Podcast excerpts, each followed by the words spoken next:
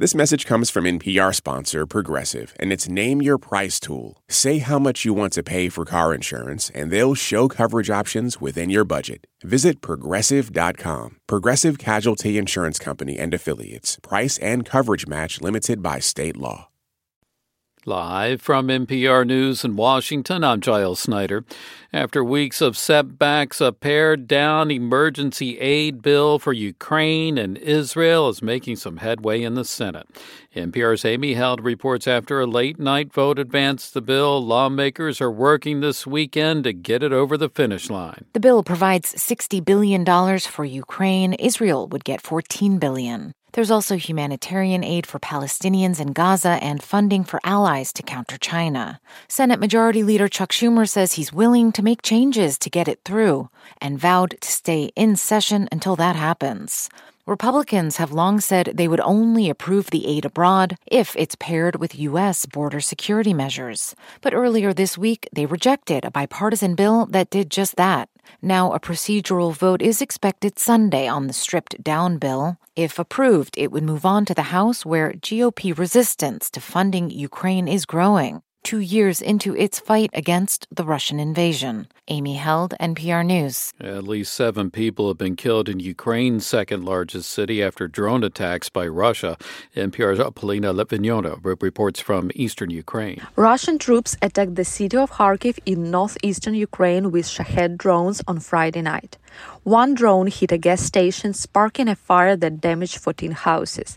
The head of Kharkiv Regional Military Administration, Alexei Syniehubov, said the attack killed several people, including a family with three children. The youngest child was seven months old.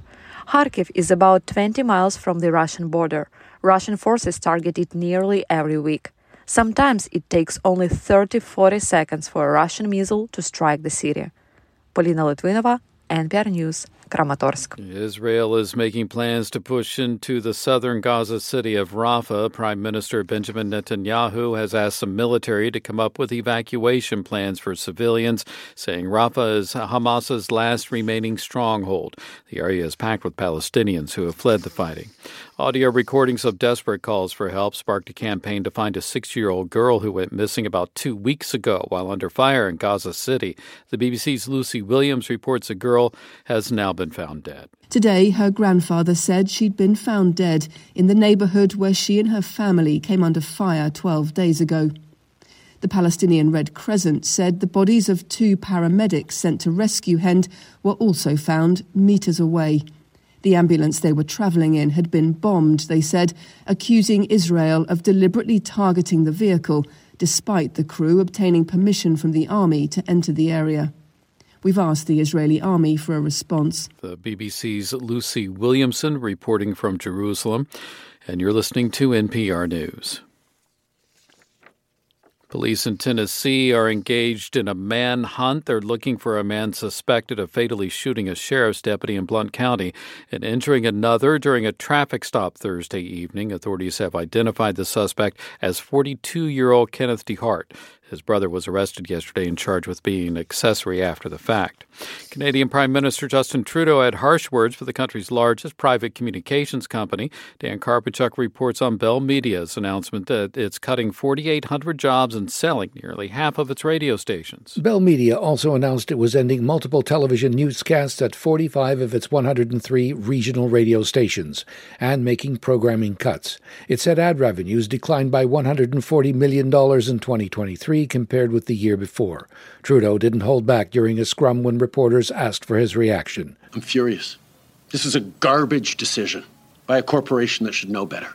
Trudeau said small radio stations and community newspapers are increasingly bought up by large corporations that then lay off journalists and change the quality of the product. He said Bell Media's move is eroding Canada's democracy. He added that corporate Canada has abdicated responsibilities to the communities that made them good profits. For NPR News, I'm Dan Karpenchuk in Toronto. There are no reported injuries or major damage from separate earthquakes that shook Los Angeles and the Big Island of Hawaii.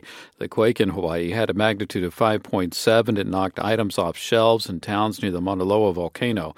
In LA, local media reporting dozens of aftershocks after yesterday afternoon's quake that shook the greater Los Angeles area.